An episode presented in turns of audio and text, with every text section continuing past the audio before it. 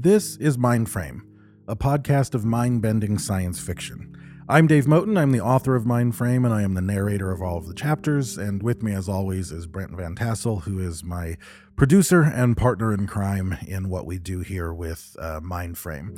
You're about to listen to chapter four, and chapter four is the introduction of one of our five primary characters. We've almost been introduced to all of them, and this time it is a character named Marcellus Ball. Marcellus is the uh, stage manager at uh, Fine Arts Theater, a live uh, stage theater.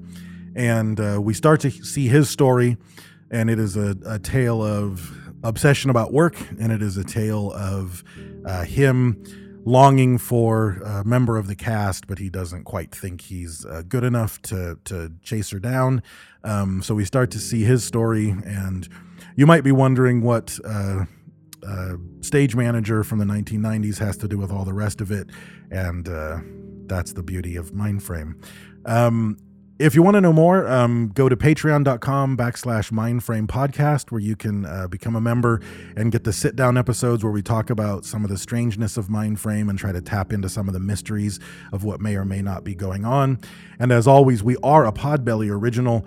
Um, the the wonderful people at Podbelly produce and do all sorts of stuff behind the scenes, um, from design to everything, um, to help Mindframe be what it is. So go there for uh, educational content, a great list of podcasts. That's podbelly.com to to see what's going on there. So without further ado, I introduce you to the world of Marcellus Ball. Chapter four, Marcellus Ball, circa 1991. Marcellus Ball sat on the floor the earth and cold of a dense concrete slab wicked up into his legs and thighs. His eyes slowly adjusted to the dark of the space, the long hallways and tall ceilings. He hadn't bothered to turn on any lights since he was still alone and at peace. Patty had once again left the light on in the costume shop overnight, and that was plenty to see by. He loved his moments of dark silence in the bowels of the theater. Theater life was a storm of chaos when a show was running, a tactical event full of issued commands, orchestrated movements, and marks being hit. A show belonged to the entire troupe, but the serene downtimes in the theater's dark mornings belonged to Marcellus. He would sit on the ground and listen to music with his back against the brick wall. The cool and the darkness, and soon his new headphones, would be like a sensory deprivation tank. The isolation was like floating in deep space. Marcellus dug into a Circuit City shopping bag made of a thick plastic that almost stood up on its own. It spoke of quality and expensive contents, the bag. The store was a new chain of megastores that just opened near his apartment. He was impressed with the variety of electronics it held, though he was put off in equal measure by overly aggressive salespeople trying to land a commission. His hand dug into the bag and found the receipt first, which he'd save in case of a defect. He then pulled out the main prize, a new Sony Discman. His old one burned out during dress rehearsals a week ago, and with a hectic schedule from being in the throes of Tech Week, he had no time to replace it until this morning. The box was surprisingly small and covered with polyglot technical information he barely understood. It was sealed with small discs of invisible tape that he slit loose with the blade of his multi tool. He slid the CD player out, but it was encased in a safety cocoon made of styrofoam and plastic. Marcellus undid the packing around the player, discarded a heap of twist ties, molded plastic, and form pressed foam. He inserted two gold Sony brand batteries, and the liquid crystal display came to life. It was backlit, unlike his previous one, which was a great feature for dark theater spaces. The light was the pale blue of a cough drop, filled with tiny symbols that he'd need to read the manual to understand, things that meant repeat or battery life or whatever. The headphones were folded up in there, small, strange things. They were supposed to be a typical harness that went over the head, but it folded in on itself to save space. And instead of speakers that went over the ears, they were tiny things meant to go inside. He couldn't imagine that would be good for his long time hearing. He pulled his other purchase from the bag a sealed jewel case with a hologram on the front, reflecting Prince and two beautiful women draped in a long string of pearls. He peeled the plastic seal off of the CD, inserted the disc in the machine, hit random, and powered it on. The machine selected track 10, There was a whir of gears and a slight jump in the Discman as the device activated. The music swelled. It was a slow thing with a jazzy guitar, Prince talking about the struggles to make money, dealing with snakes and users, and how ultimately money don't matter as much as the soul. Good message, good song. Quite a departure from the likes of Darling Nikki. He set the Discman on the ground, surprised that it didn't skip or jump, but this one had some kind of crazy onboard memory called ESP, electric skip protection. So when the device moved, the laser still skipped, but the memory kept playing for three seconds of recorded music until the device caught up with the track and synced again. Just a few years ago, CD players cost a fortune, and now he could afford to keep one in his backpack.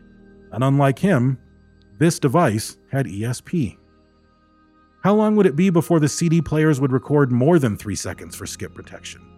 Why couldn't it record an entire album and you wouldn't need to have the disc spin at all? The world was changing at a dizzying pace.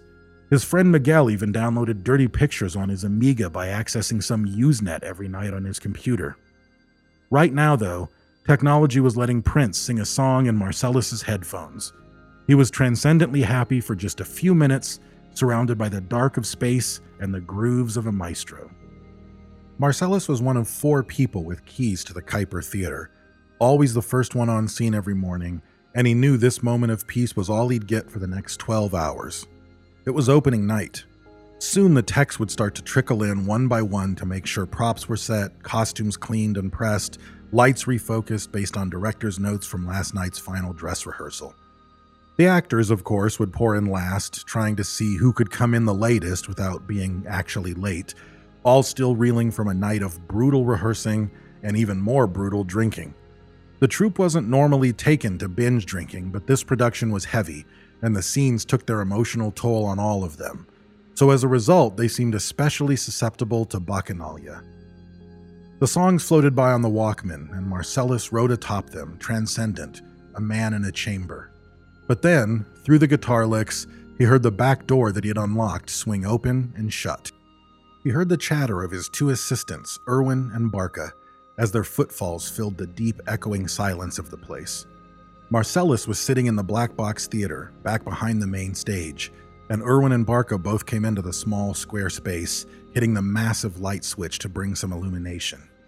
Jesus, Irwin cried, and held his hand to his peacoat's breast in surprise. Marcellus Ball, sit in the dark and be creepy, why don't you? Ladies and gentlemen, I present you Count Blackula, said Barca. New prince, Marcellus said by way of explanation. New Discman, he added, powering down his CD player, locking it so it wouldn't come on or pop open, and putting it in his tattered black backpack.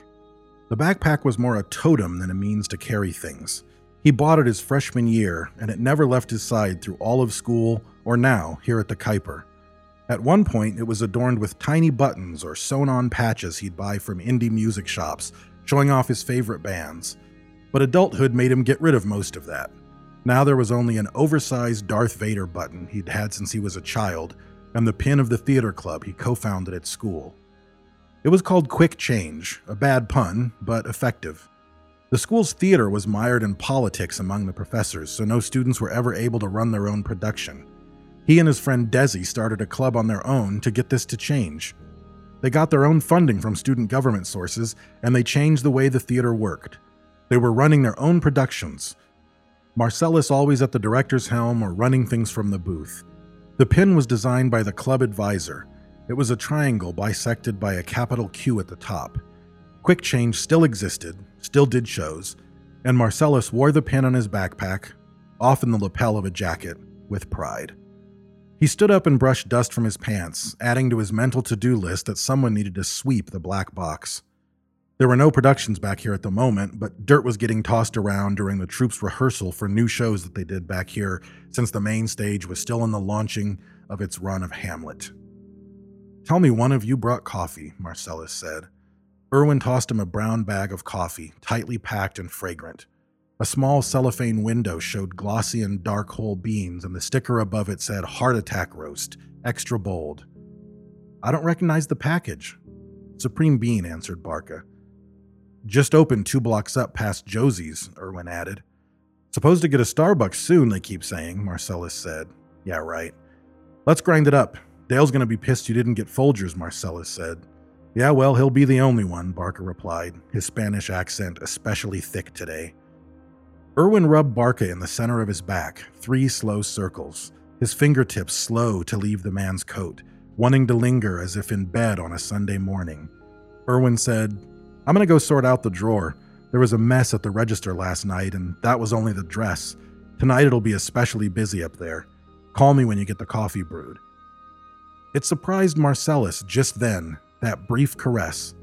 Irwin and Barca's bodies spoke to each other, sung in that old song of new love the lingering of a finger, the slowing glance of an eye, a lip upturned in a joy that was only shared with the other, a lip recently full of kisses and secrets spilled on a lover's pillow. Irwin grabbed a walkie talkie, checked the battery, and exited the black box, heading up the long hall that ran alongside the theater to the lobby and the box office. Barca grabbed a walkie talkie, and then finally Marcellus clipped his own walkie on the belt of his army pants, which is what Irwin and Barca called his BDUs. Marcellus made sure his walkie was turned off and said, You and Irwin seem awfully friendly today. Well, you know, as first dates go, Barca said, letting the sentence hang, ripe with implication. You are so in love, Marcellus said. I am not, Barca decried as he pulled open the massive stage doors that led from the black box to the theater's shop. Well, I am if he is. Marcellus was happy for them, though he felt that their new relationship summoned up a light of pure joy which made Marcellus's life all the darker down there in the shadows. Both of his assistants had been playing Will He or Won't He for the past two productions, and last night they had actually gone to the cast party on a date. Unlike his assistants, Marcellus wasn't gay, but their happiness put a pall on his mood. In the place where his two friends found a fond future, he was only reminded of an empty place. They had the ambrosia of budding new love, he had a boiled egg. Nothing tragic, there was no great loss in Marcellus's life. He was merely lonely due to long hours at the theater every day and night. And since there weren't any eligible straight actors in the troupe at the moment, and all the techs worked for him, he never had a chance to meet anyone.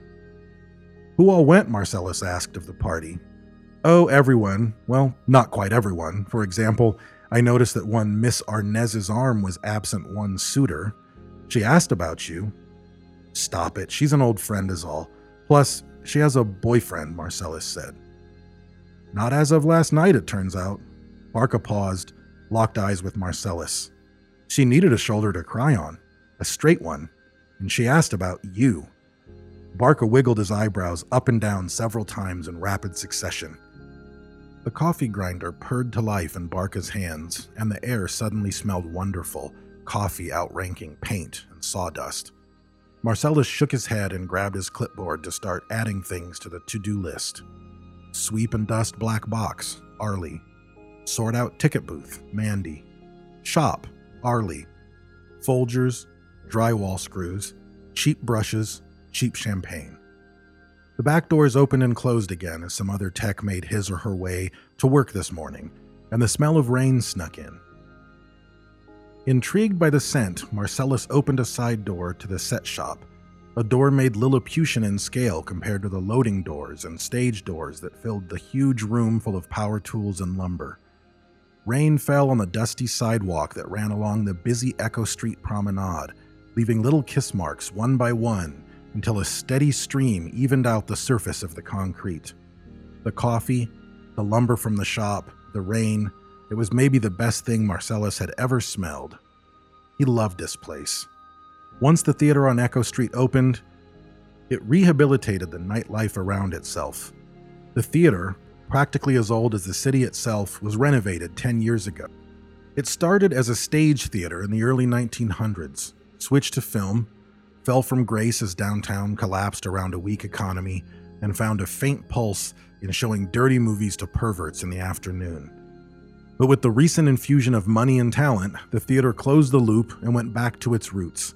Now it was one of the best live theaters in the state, if not the nation.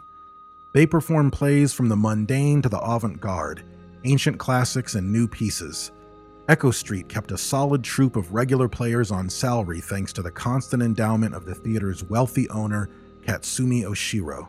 It never made any money, but she never cared. The presence of the theater on Echo Street transformed the neighborhood from empty storefronts, failing furniture stores, dirty bookstores, and sleaze bars to a hub of hip nightlife, trendy eateries, and coffee houses and pubs to let people refuel before their time at the theater. Marcellus watched the dim, stormy November morning as the coffee gurgled and brewed. The sky was a study of shades of gray.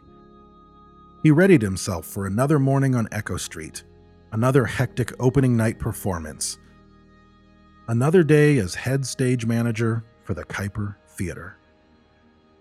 Opening night. The booth, like everything in a theater, was dimly lit. It was superstition, Marcellus realized one day.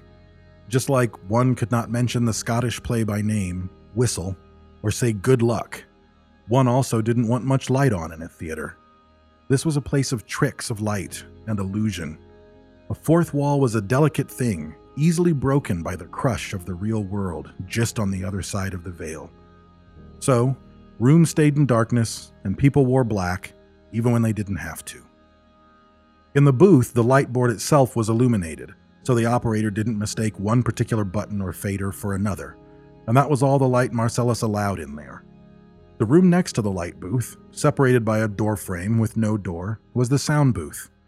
The soundboard didn't light up, so the sound booth was lit by a small lamp with a couple of red gels, technically called medium bastard amber, which is why Marcellus chose that particular color, taped to the lampshade to keep the room dim.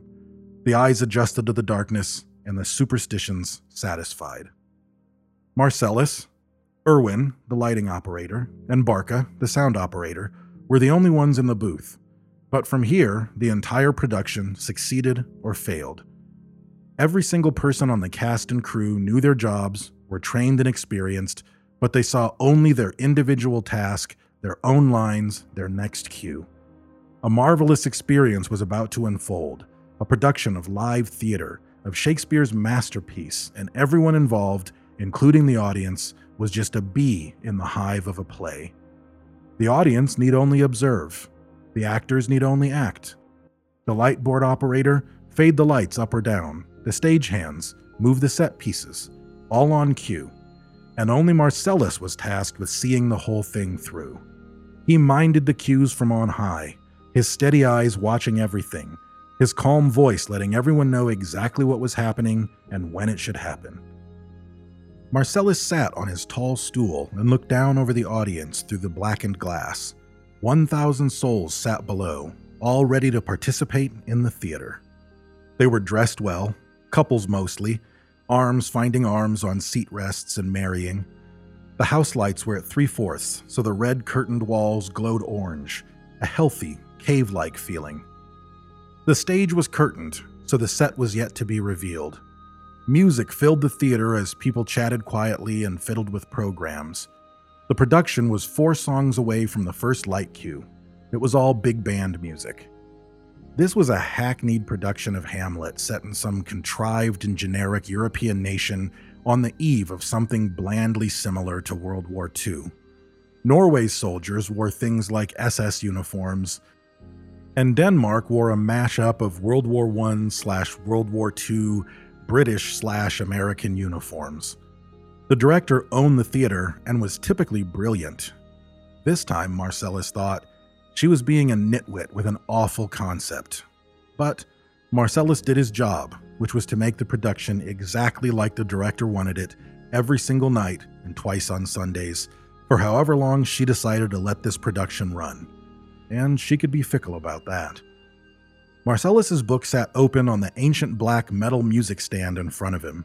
There was a small light clipped to it, but he left it off, fine with the glow of the lighting board and computer monitor. The bulk of his book was the actual script of the play, and he would read through it, live time, as the actors said their lines. In the margins were notes, highlighted in different colors. Each note was a cue he had to call into the headset for lights, for sound, for props to be moved out, for an actor to enter, and each cue had a series of pre cues, the warnings and the ready cues before the actual event itself. Theater was a strange thing. Really, theater had already started for the evening, the show well underway, most of the elements moving and doing their thing. The audience was unaware of this, unaware of their own participation in the show, unaware of the book, of the cues, of the timing, but their parking, walking through the light rain to the lobby, getting a program, finding their seats in the dimness, chatting, and waiting for the curtain to rise and house lights to dim, all of it was theater. It didn't just start when the actors first said something. Right now, Marcellus was on page negative one of the book, a series of song titles, and the first thing he had to call was now happening as the song faded silent and the next started up. Bless You for the Good That's in You by Peggy Lee and Mel Torme. It was probably released a decade after World War II, but this production was only sort of World War II, so Marcellus assumed the anachronism was fine. Seven minutes, Barca said from the sound booth to Marcellus. Thank you, Seven, Marcellus said back. He powered on his headset and said, All stations check. Lightboard? Present, Irwin said, both in the headset and into Marcellus's open ear. Spot one, Check, Mandy said over headset from the first spotlight suspended over the audience's head. Spot two? Yo, said Arlie from the second spotlight back behind the audience. Soundboard? Rock and roll. Prop master? Willing, able, and propped. And on Marcellus went. Everyone called in, and finally Casey announced that the actors were ready from backstage. Two songs left. Stand by light Q1, Marcellus said. Standing by, Irwin replied. This is where I get nervous, always two songs out, Irwin whispered, covering up his microphone to say it only to Marcellus. I think you're just dreading bad for me, he whispered back. The final song before the curtain rose was called It's Bad for Me by Gertrude Lawrence. Irwin and Marcellus hated it and mocked it every night of dress rehearsal. It sounded, according to Irwin, as if a freight train ran over a jazz band that was sitting on top of a crate of canaries with laryngitis. Irwin laughed quickly and then found focus, fingers on the buttons, face awash from the light of the board. Marcellus tied his dreads into a ponytail and said, Ready, light Q1, standby light Q2. Light Q1 ready, light Q2 standing. The song passed, and halfway through Bad for Me, an explosion of annotations in the book made Marcellus start his job in earnest. He called out four standbys, called Light Q1, which had the house lights slowly fade to black as the audience played their parts and fell silent as a jilted lover. The curtains lift, Light Q2, which brought the lights up on the castle walls at Elsinore, and then Hamlet had started. Time compressed and stretched in odd ways as attention was focused and relaxed, contracting and expanding like waves on a war torn sea. Actors came, scenes went, Cues ticked by on pace, and Marcellus talked everyone through. In Act 3, a light cue failed to light. Marcellus waited two seconds and saw the computer had frozen. The house and stage sat in darkness, and those seconds slowed to hours, and Marcellus pondered what to do, who to call, how the show could proceed without breaking the fourth wall. He jumped over and manually faded the lights to about where the computer would have put them, and the actors came out none the wiser. Marcellus checked his book, a fairly long scene, 15 minutes before the next light cue. He told Irwin to reboot the computer since it was unresponsive. The computer was a brand new feature just installed for this production. Nobody was used to computerized light boards, and its failing was virgin territory. The system reboot took about 10 minutes. Irwin scrolled through the cues and got to light cue 20, ready to boot, catching up with the play itself. I'll have grounds more relative than this. The play's the thing wherein I'll catch the conscience of the king, Hamlet said, slinging his M1 Garand rifle on his costume shoulder and heading off stage right. Irwin told the computer to start Q20, and it did. Lights faded to black, and then daytime lighting came up on the main castle, right on track. Fuck me, Marcellus and Irwin said in unison. All good? Barca stood in the doorway of the sound booth, holding his headset in one hand because the cord wouldn't reach all the way out there. We're on track, Marcellus said, resuming his seat and aligning himself with the book based on the lines that Guildenstern just said to the king, and the play continued apace. Marcellus realized he'd been calling all the cues to the stagehands and prop masters while off book, but he was doing so unconsciously and accurately. That's why he had this job. Eventually, standing amidst the final scene's tragic bloodbath, Fortinbras said, For his passage, the soldier's music and the rite of war speak loudly for him. Take up the bodies. Such a sight as this becomes the field, but here shows much amiss. Go, bid the soldiers shoot. There was a grand exit, and a peal of ordnance was shot off after Marcellus called the final sound cue. Marcellus announced the fade to black, and then the cue that took the house lights back to half as the audience clapped, rather generously, Marcellus felt, considering the quality of the production, and the cast took a bow. The majors got their own bows Hamlet, Claudius, and the like. Marcellus paused to watch Ophelia take her bow. If Arnez was sad from her breakup, she didn't show it on stage. Maybe she used it to bring about the utter tragedy that was Ophelia. Her breasts looked much larger than normal in the funeral gown she was still wearing, her face still pale from makeup of the grave. Lesser actors bowed in twos. Then Marcellus made the final calls. The curtain fell, the house lights came to full, and everyone held their positions. The audience filtered out, most of them asking questions or talking trash about the concept for the production. Marcellus agreed, but he had performed his job without a hitch. Marcellus announced the all clear and said he was going off headset, which in turn let everyone else go off as well. Tonight, as with every night, all cues were lined up, all marks hit, and all parts came off to be a wonderful whole. He just wished it was a better whole, a production he actually believed in. The lariat was closing.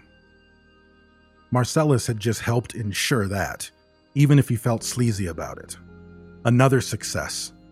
Another night at the Kuiper Theater came and went.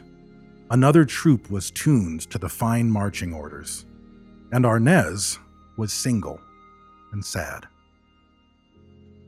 So begins the tale of Marcellus Ball as we get further into the various characters of Mindframe and wonder how they all tie together.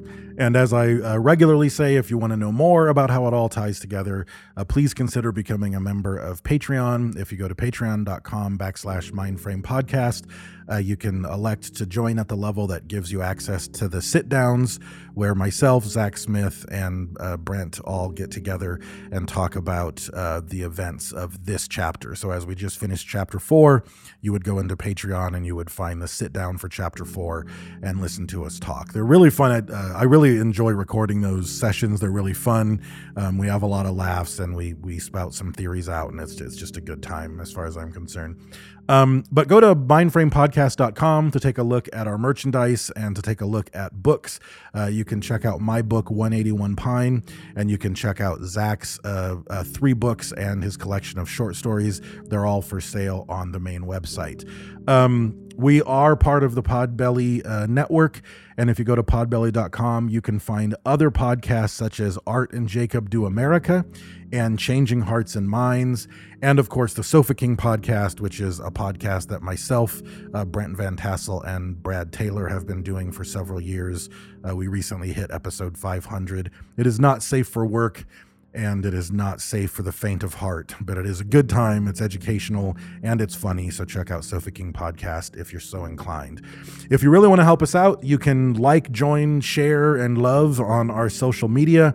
And we have various uh, different social media groups. So on Facebook, we have uh, Mindframe Podcast on Facebook. You'll be able to find us.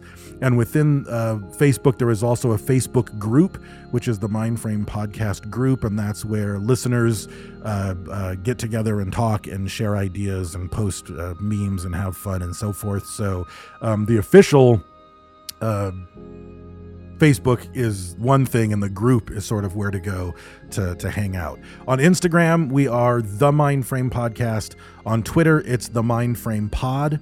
And on Reddit, it is r slash Mindframe Podcast. So again, like, join, share. It really makes a big deal. Uh, that social media impact is really hard to have. And the power, as Captain Planet would say, the power is yours.